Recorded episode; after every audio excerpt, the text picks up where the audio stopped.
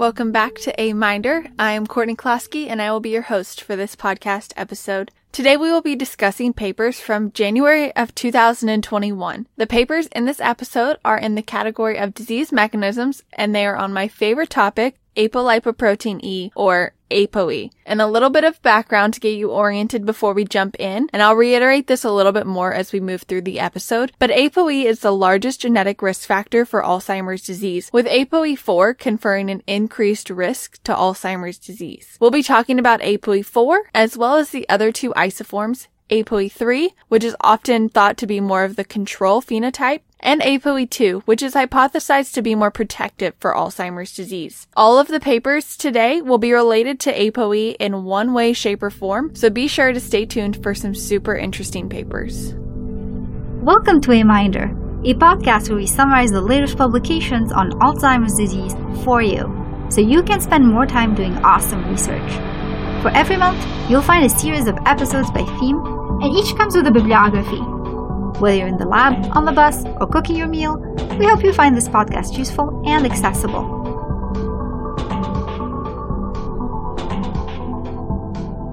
Okay, let's do this thing.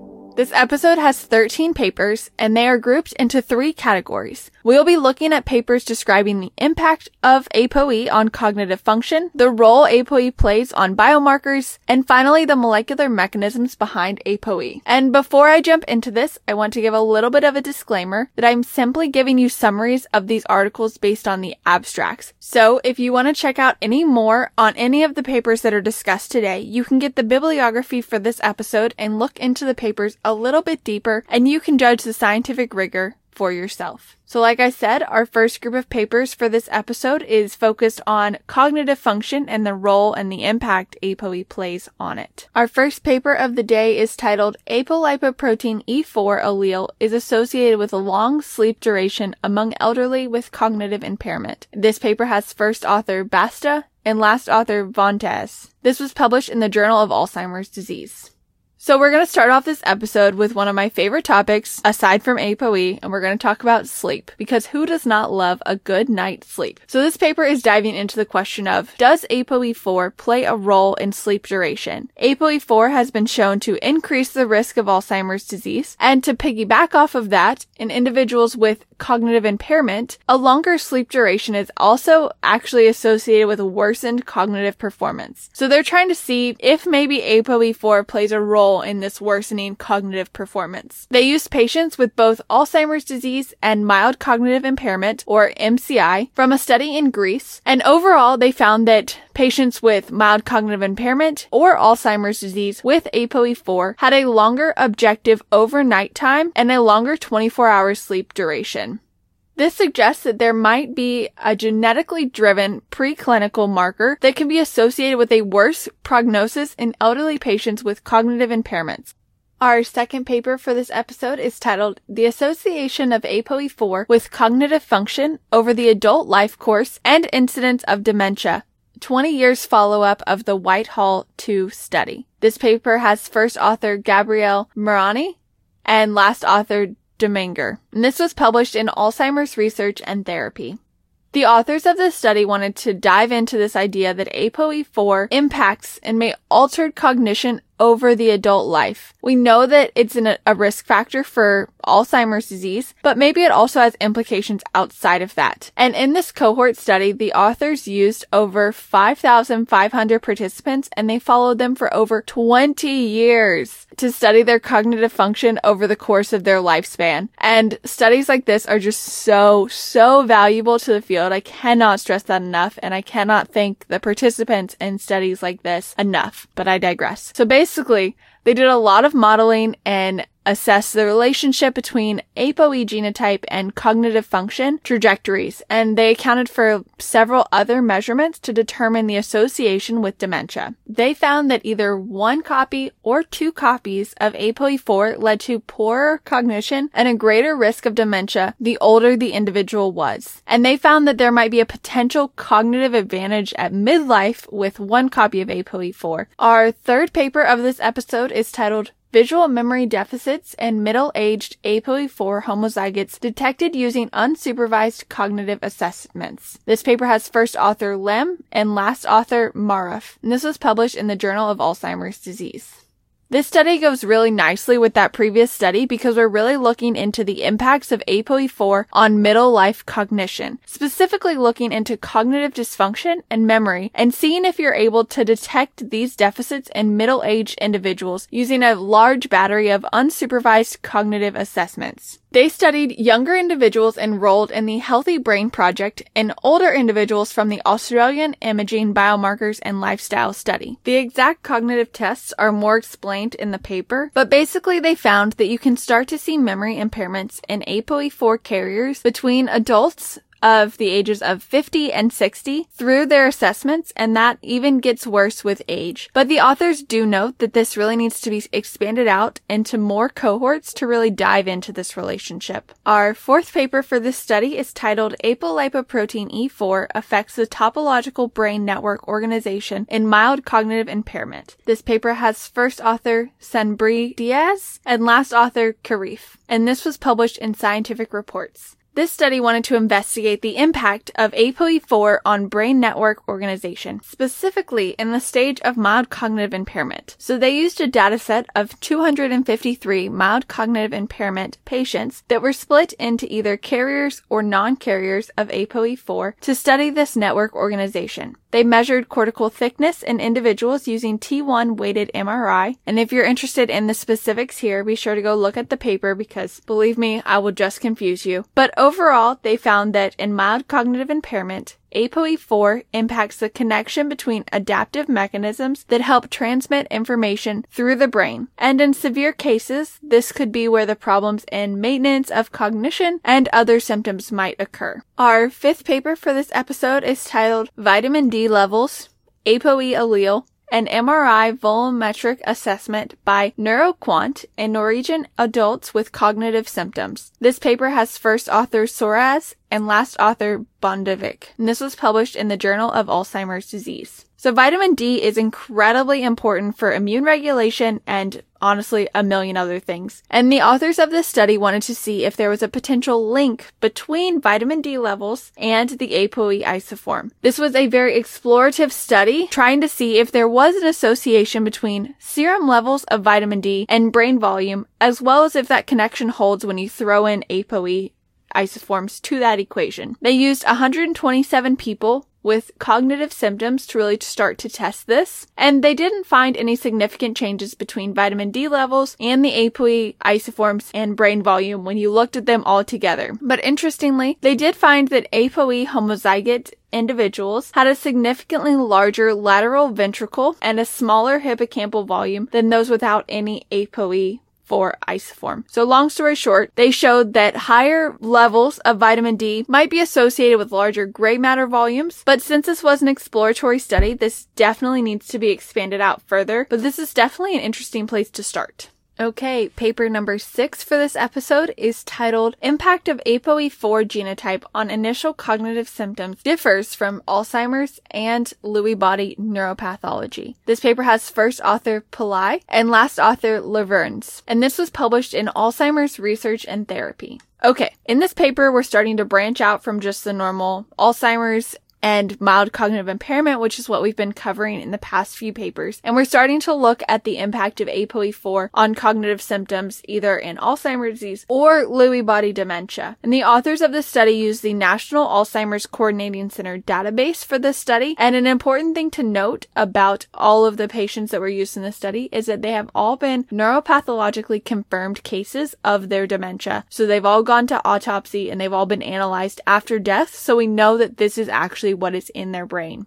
With the APOE4 patients with Alzheimer's disease, they had a higher chance of their initial symptom being more amnestic. And with APOE4 and Lewy body patients, they were more likely to have a more visual spatial symptom to start with. And this helps us push the idea that APOE4 impacts cognitive symptoms differently based on what neuropathology is present in the brain.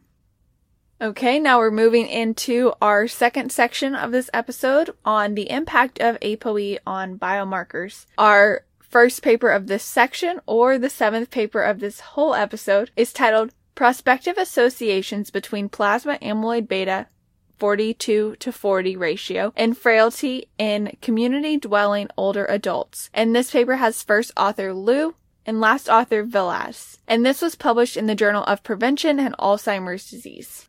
So switching gears a little into our biomarker studies, this is the first study that we're seeing looking at if there's an association between plasma levels of A beta 42 to 40 ratio and frailty. And they used a cohort of patients that had been studied over a five year period. One thing that I do want to note is that this plasma A beta 42 to 40 ratio is thought to be a marker of the level of amyloid beta present in the brain. It's much easier to draw blood than to put them into a brain scanner. So this is one way to try and model what is happening in the brain. Okay, back to the paper, they did not end up finding anything that this ratio was associated to frailty. However, the authors did conclude that even though this A beta 42 to 40 ratio could not be directly linked to frailty, ApoE4 non-carriers, so individuals without ApoE4 with a larger amyloid beta burden are potentially more susceptible to frailty. Okay, paper number eight for this episode is titled ApoE4 copy number dependent Proteomic Changes in the Cerebral Spinal Fluid. This paper has first author Berger and last author Kurakin, and this was published in the Journal of Alzheimer's Disease. So, we're keeping with the biomarkers, but we're switching and we're looking at cerebral spinal fluid or CSF instead of plasma that we were looking at in the previous paper. So the authors of this study wanted to explore the CSF and see if there were changes in individuals with Alzheimer's disease, and they wanted to see if there were any proteomic changes that were specifically driven by the ApoE4 copy number. They used the Alzheimer's Disease Neuroimaging Initiative for this study, and basically they found that by increasing the ApoE4 copy number, there was a decrease in CRP levels this is a C-reactive protein, and that protein is involved in innate immunity and complement pathways. This increase in ApoE4 copy level and the decrease in the CSF complement protein levels is something that the authors suggest looking into for future studies. And they also talk about several other genes that are altered in these other models that they use, but I do not want to give you alphabet soup. So this, if this is something you're interested in with ApoE and inflammation, be sure to go read more. Hey listeners! I'm here to let you know Aminder is recruiting. If you're interested in joining us, shoot us an email at aminderpodcast at gmail.com. You can also find us on Facebook, Twitter, and Instagram. Enjoy the rest of the episode. Welcome back from that short little break. Right now we are going to be talking about the molecular mechanisms of ApoE. And this is going to be our last group of papers, so really buckle in and get excited. So our ninth paper for this episode is titled ApoE Isoform Dependent SARS-CoV-2 Neurotropism and Cellular Response. This paper has first author Wang and last author Shi, and this was published in Stem Cell. So, you heard it in the title. We're talking about SARS and COVID-2 and COVID-19. So this is our first paper that's really targeting the ApoE molecular mechanisms and it is super relevant given the current pandemic. So this study is looking into seeing if ApoE4 leads to an increased risk of developing severe COVID-19 symptoms and what it could be actually doing and more of the mechanism behind any ApoE driven impacts of COVID-19. So what they did is they used human iPSC cells model and they looked at SARS-CoV-2 infection of neurons and astrocytes within this model. They found that ApoE4 iPSCs had an increased rate of infection of COVID-19 compared to ApoE3, and they also found that ApoE4 astrocytes showed a larger and highly fragmented nucleus upon COVID-19 exposure. They also showed that treating these cell cultures with remdesivir inhibited this infection in both neurons and astrocytes. This definitely needs to be expanded out and studied in more patient populations to see if this severity idea holds true, but this is an incredibly timely paper, so I'm excited to, to see more about it.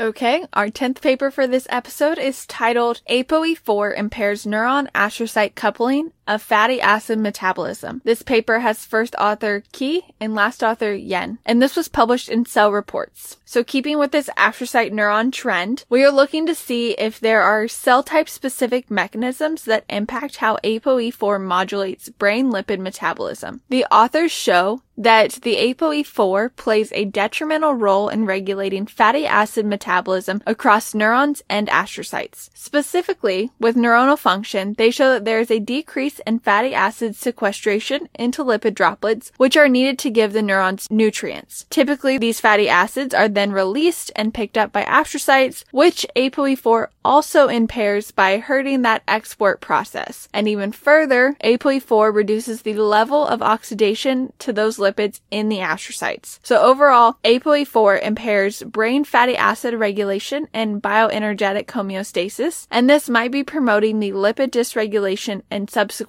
energy deficits in ApoE4 carriers that could be leading to an increased risk of Alzheimer's disease.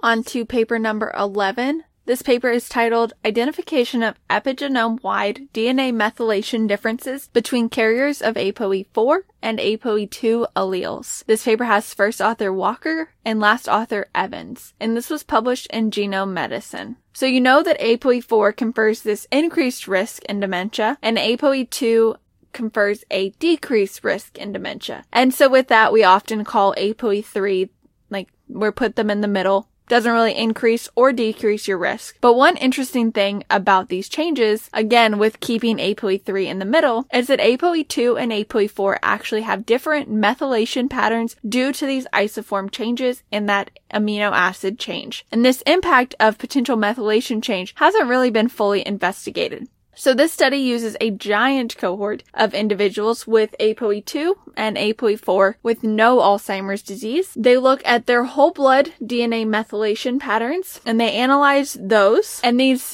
differential methylation positions and regions were identified and even more pathway analysis was done. So if you're interested in any of those specifics, be sure to go check it out. But basically what they found is that ApoE2 and ApoE4 carriers show differential methylation patterns, especially in genes that are associated with lipid homeostasis. Okay, moving on to paper number 12. This paper is titled Reversal of Apolipoprotein E4 Dependent or Chemical Induced Accumulation of APP degradation products by vitamin C induced release of heparan sulfate from glypican 1. This paper has first author Chang and last author Mann, and this was published in Glycobiology. So that title was a mouthful, so we're going to break it down a little.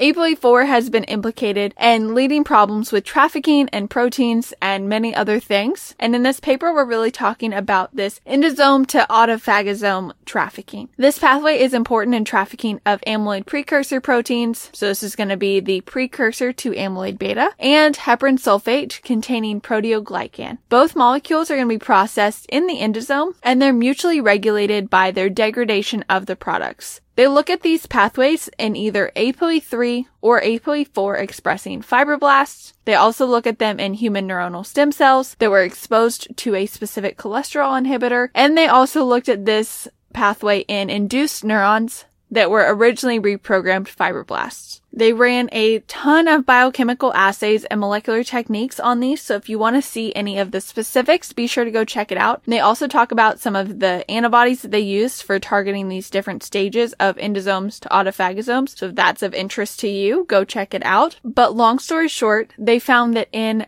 different cell types, endosome to autophagosome trafficking is disrupted, and they were able to correct these problems in both the human neuronal stem cells and the induced neurons by increasing increasing vitamin C exposure to help release the heparan sulfate from the cells. Okay, we have made it to the last paper for this episode. We are on paper number 13, and this paper is titled Apolipoprotein E deficiency induces the progressive increase in tissue iron contents with age in mice. This paper has first author Ma and last author Quinn, and this was published in Redox Biology. The authors of this study hypothesized that ApoE might be required to help with body iron homeostasis. This is because typically Alzheimer's disease is associated with iron deposits and ApoE. Those are typically seen in the brain of Alzheimer's disease patients. So the authors wanted to study and use ApoE knockout mice to induce the mice to get this progressive accumulation of iron both in their liver and their spleen. And they found that this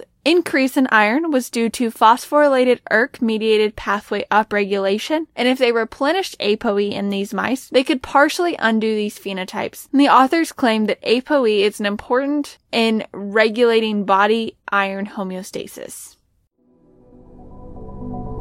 And with that, we have come to the end of this episode on understanding APOE. But before I let you go, I have a few reminders. If you are interested in getting the bibliography that comes with this episode, be sure to join our mailing list. Information on that is in the episode notes that are probably below. Do not forget to follow us on Facebook, Twitter, and Instagram. And now I want to thank the entire team that made this episode possible, including Ellen and Jack and the rest of the sorting team for sorting the papers for this episode, Marcia for editing the script, Laura for editing the episode, and Bamuka and Sarah for the word cloud and bibliographies that you see with this episode. And finally, for Anusha for helping edit and for the music that you can find on SoundCloud under Anusha Kanesh and on YouTube under AK Music. And finally, we hope that you have found this podcast useful and accessible, and we look forward to having you listen to another one of our podcasts very soon.